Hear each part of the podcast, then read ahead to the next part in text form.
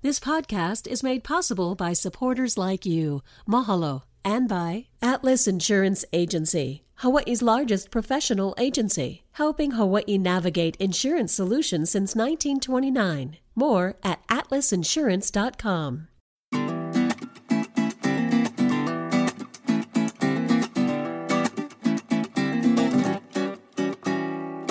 Hello, mai kakou. Welcome to a new episode of What School You Went. Start every conversation with that question. I'm Ron Mizutani, and today we're going to be talking story with the man with a chisel. Or even I'm not sure what, what your tool is, but uh, who's responsible for getting Shaka Santa, Tutumele, and close to 50 other sculptures ready for the holidays. I want to welcome sculptor uh, Alex Ching, Special Services Section Coordinator uh, from the city's Parks, Maintenance, and Recreation Services to PBS Hawaii. Welcome.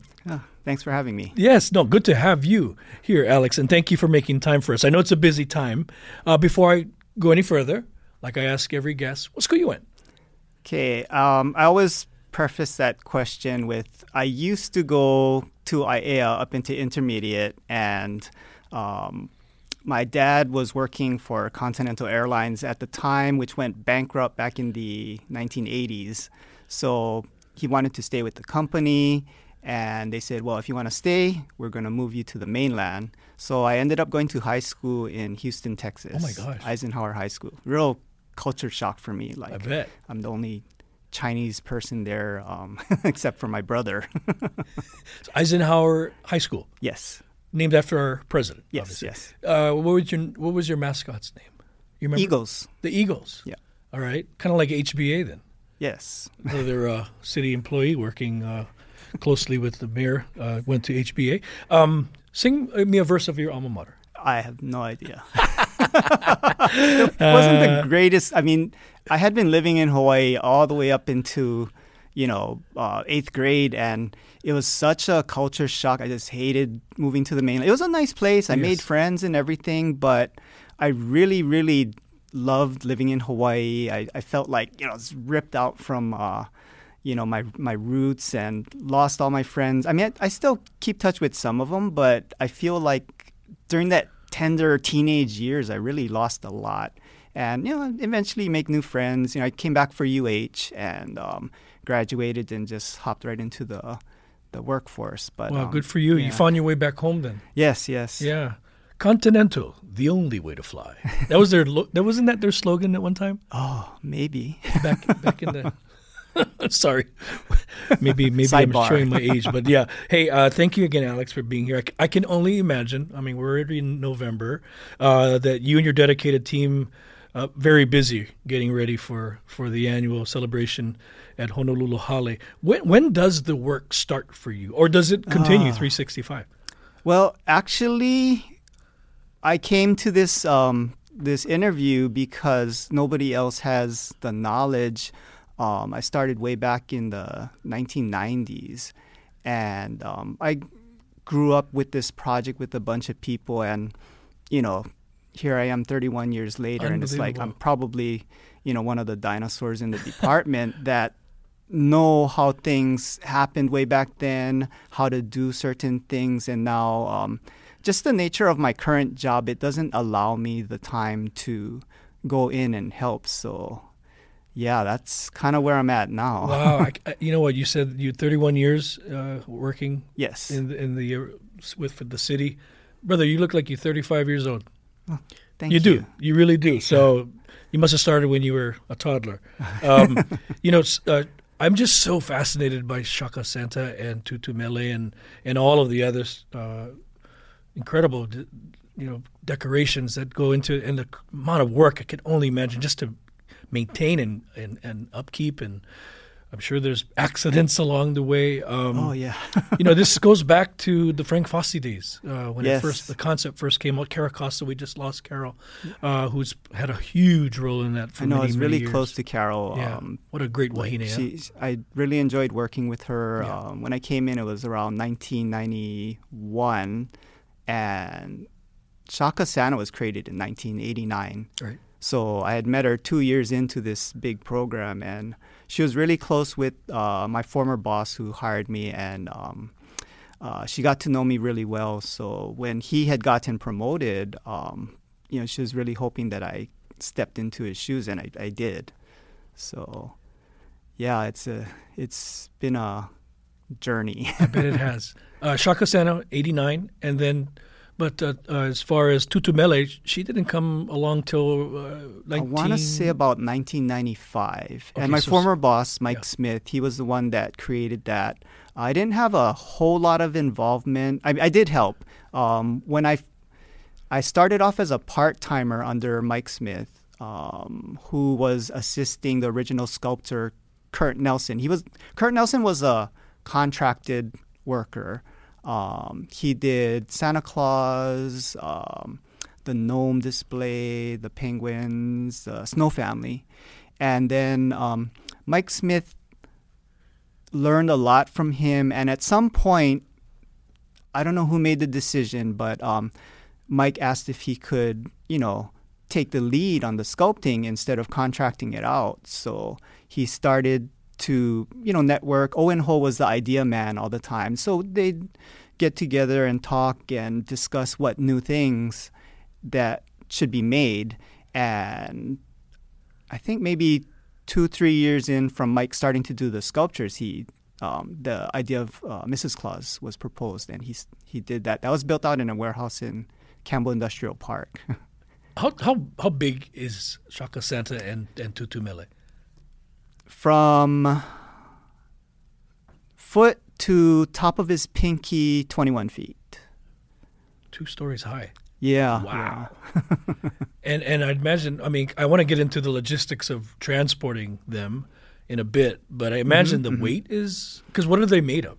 They're made of styrofoam. Oh, okay. Um, sculpted with saws and hand shaping tools and Amazing. stuff. Um, it's a decorative construction technique where you coat the styrofoam with a mixture of cement and uh, an adhesive and it's reinforced with a fiberglass mesh. So it's a real skim coat over the sculpted styrofoam, maybe about a quarter inch thick at least. Oh, so there is some weight then with the Oh yeah. yeah. I I think the crane operator weighed it um, one time. I don't know how accurate it is, but it's at least two thousand five hundred pounds. Oh my gosh. Yeah, and might be more with the you know years of paint and repairs and stuff like that. So let's say 2,500 to, I don't know, 3,000 maybe.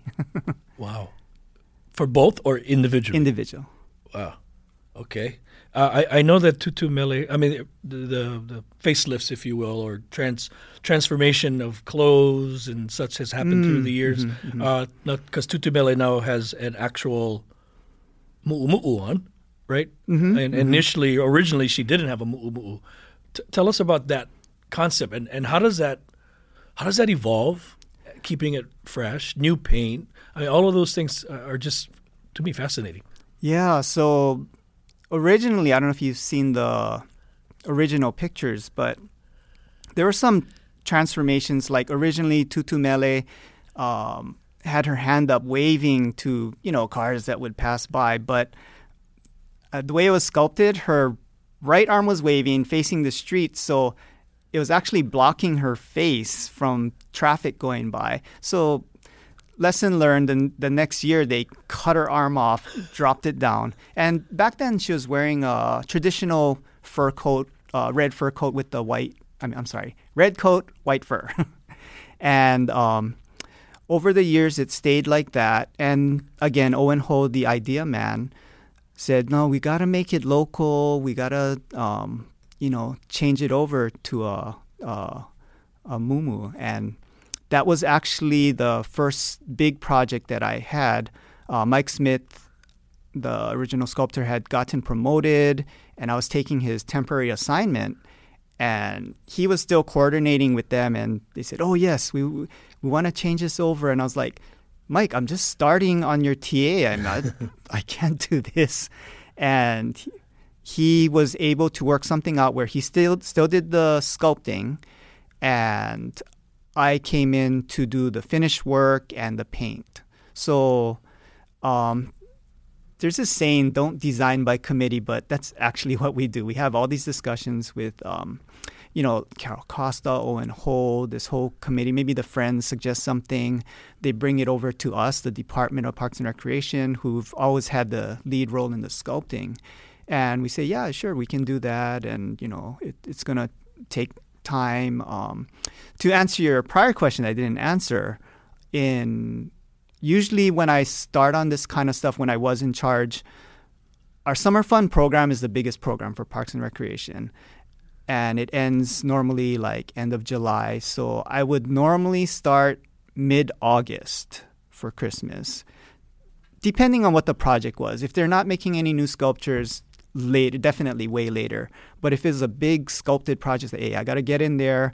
I'll start tapering off from my regular recreation stuff and you know maybe go down once or twice a week get started order supplies you know make plans and it'll slowly ramp up by the time november hits it's like oh man i got to be here like practically every day to get this big project done what a what a great i mean you see the smiles on the faces of of the keiki and and you know it's just it's such a wonderful display. It means uh, to me, I'm honest, honestly, mm-hmm. and I've been to New York and everything. What we have at Honolulu Hale is is just simply fabulous. Yeah, totally it agree. Is. I mean, I I was I, I, like to stay behind the scenes, so you know I'd go down, take my family, and you know check it out, and I hear comments and see the smiles and stuff like that. It's, it's really gratifying, even though it's a lot of hard work, like really hard work. It's a lot of coordination and hard work, uh, but it's, it's worth it in the end.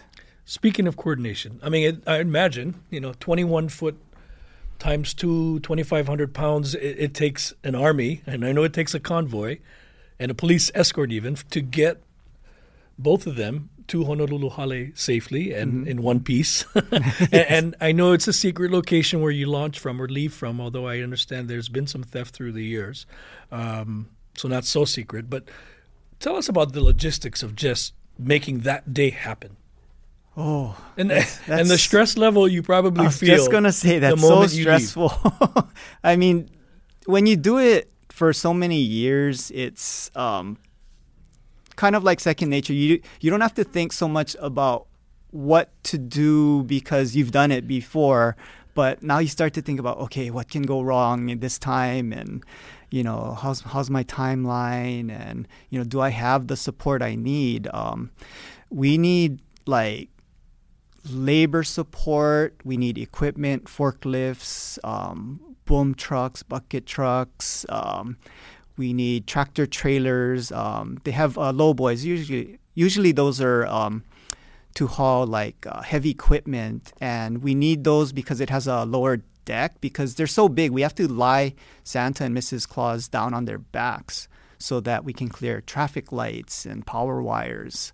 So we try to keep everything not not try. We have to keep everything under 14 feet, you right. know, on the bed. Otherwise, um, we're gonna hit stuff. And especially over at Fort Shafter and Gulick, right? Oh, we never take that route. Oh, you don't? Okay, good. I was gonna yeah. say because we always go viaduct. Yeah, you go to the viaduct. Yeah. So you have you have you know your limitations, your height Yes, limitations yes, for sure. um, but you know, there's traffic. There's people who are curious, mm-hmm, uh, mm-hmm. and along the way, I'm sure there's travel mishaps. What yeah. what is oh. maybe you can share uh, a memory or or two, not too graphic, because you know just in case keiki are listening. But oh, I'm sure that's man. on your mind too, because the last thing you want to do is see something bad happen and, and a child see it, right? Yeah. I'm I'm sorry. It's going to have to be graphic because okay, this is the most do. this is the most memorable thing. Um, we're taking down one year, and um, everyone wants to get everything packed away and get back to their regular jobs. It's the new year. We're short staffed because everyone's on vacation. So we're trying to make one less um, large truck delivery. So we had Rudolph. And Rudolph, oh gosh, I don't. Not sure the height on the antlers, but um, they decided to put Rudolph over the axles instead of on the low deck because there was space and they did. And we're going down Nimitz, and apparently we exceeded 14 feet because the antlers hooked the traffic light oh my gosh. and took his head off at his collar. Sorry. and fell down. Um, landed on its neck facing the the support truck. The guy jammed on his brakes and couldn't stop in time and bopped him in the nose, his red nose. Oh no. And there was a big guy that was in the support truck. He um, hopped out of his truck, grabbed Rudolph, and because it's made out of styrofoam with that thin coat of cement, he was able to just sling it over into his bed, and off we went again. so, well, uh, gosh, you can only imagine if social media was social media alive back then. Oh no, I, I that would be horrific. That was that was prior to 2007. Yeah, that would go and viral the in a hurry. iPhone and stuff. Yeah, yeah. Oh boy! So Rudolph the red-nosed reindeer lost his nose, Oh, his whole head. his whole head. Smart. Yeah. Well, I'm sure there are others. Yeah, we yeah. had one. Um, again, this. Oh, shucks. This was going. Um, we were um, going down to uh, City Hall. I was in the convoy, and one of the gnomes. They're because they're made out of styrofoam. It's we have to figure out how to keep them sturdy as well as um, you know making them look nice. You know, you want to make them supported. You know, with all these different like wide legs, and it doesn't visually look well. So unfortunately, there's like a balance there, and we had the one of the gnomes on the tree stump that um, kind of shook loose in transport, and um, we lost him at the knees on the way out to City Hall. And it's like, oh my gosh, I don't have time to, you know, stick him back on, repair it, paint it.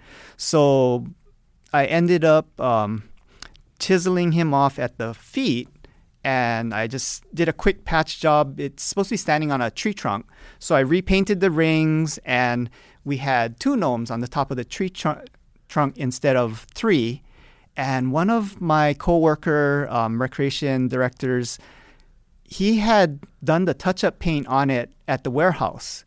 And when he took his family down, he's like, you know, I worked on that that gnome, but I swear there are three up there. And he looked and it's like, no, the the tree rings are on the top of the tree stump. And then later on, he talked to me. He was like, "Oh yeah, it, it broke," and I repaired. it. He's like, "Oh, you did a good job," because I couldn't tell, and I, he was questioning his his, His memory. Oh, you but you know what? That shows the, the the care that goes into this. I mean, people take pride in it. Oh yeah, and it, Uh, my personality is just so OCD. It's like it, things Well, gotta you. look good before we Thank get you it for out that there. OCD. so, I mean, are, you're a sculptor. I mean, what is your your talent, your craft, your uh, Ah, it, it wasn't sculpting. It's just Oh. um, I did major in art at UH. Um, didn't know what I wanted to do out of high school, and um, I always liked art and working with my hands and stuff. So um, when I graduated, I got a part-time job with. Uh, I had met Mike Smith um, when I was in college, working the. I was working the summer fun program as a, a group leader, and I happened to meet him through one of our um, events, and he we started talking, and he's like, "Oh, what do you do?" I said, "Oh, I'm an art major," and he he said, "Oh, here's my card. Um, if you're looking for work when you graduate, because I was going to graduate that fall." Um, he said, "Gi- "Give me a call." He he didn't know anything about me except what we talked about, uh, but he was short-staffed. He needed help, and um, when I graduated, it's like, hmm, what am I gonna do? I don't know. You know, it's it's a art. It wasn't even a fine arts degree or commercial art. It was just an art degree with focus in um, three areas up to the 300 level and some art history, and that, that was it. It's like basically a liberal arts degree focusing in art.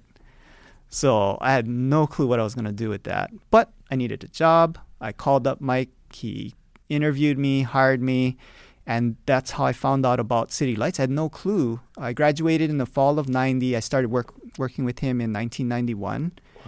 And when he took me over to the warehouse, this is back at Campbell Industrial Park um, back in 1991, it's like, wow, this is cool. I, and I even back then I loved working with my hands. I'm a, I'm a process person. I like to, you know, see the development of something from you know a block of styrofoam into, you know, a whole sculpture. And I I you know, young, eager to learn, and I I really love the process and everything.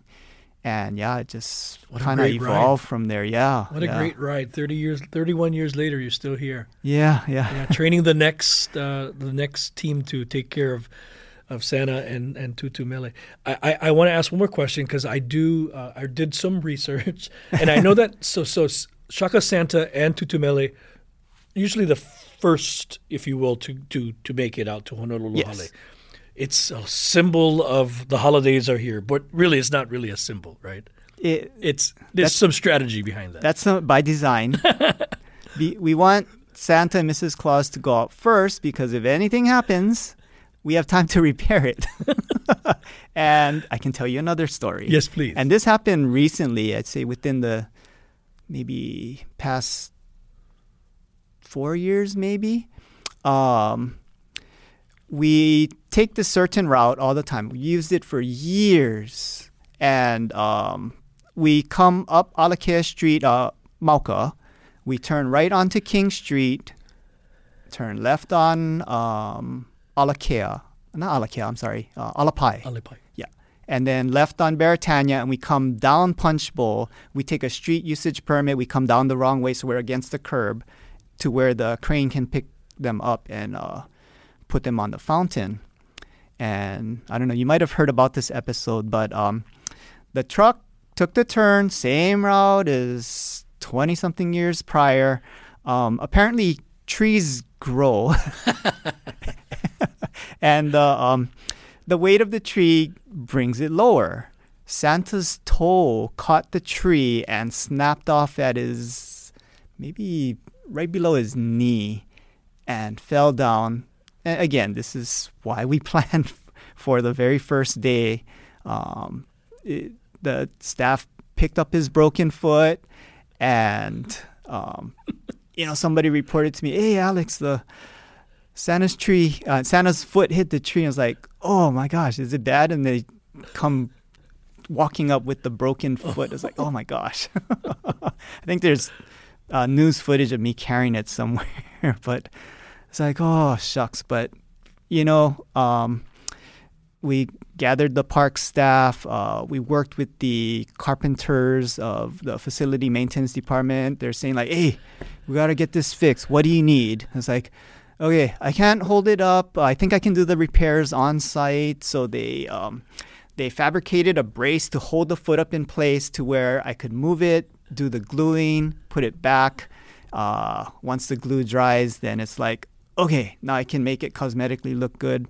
I think I re- finished that repair within a 24 hour time Awesome. period.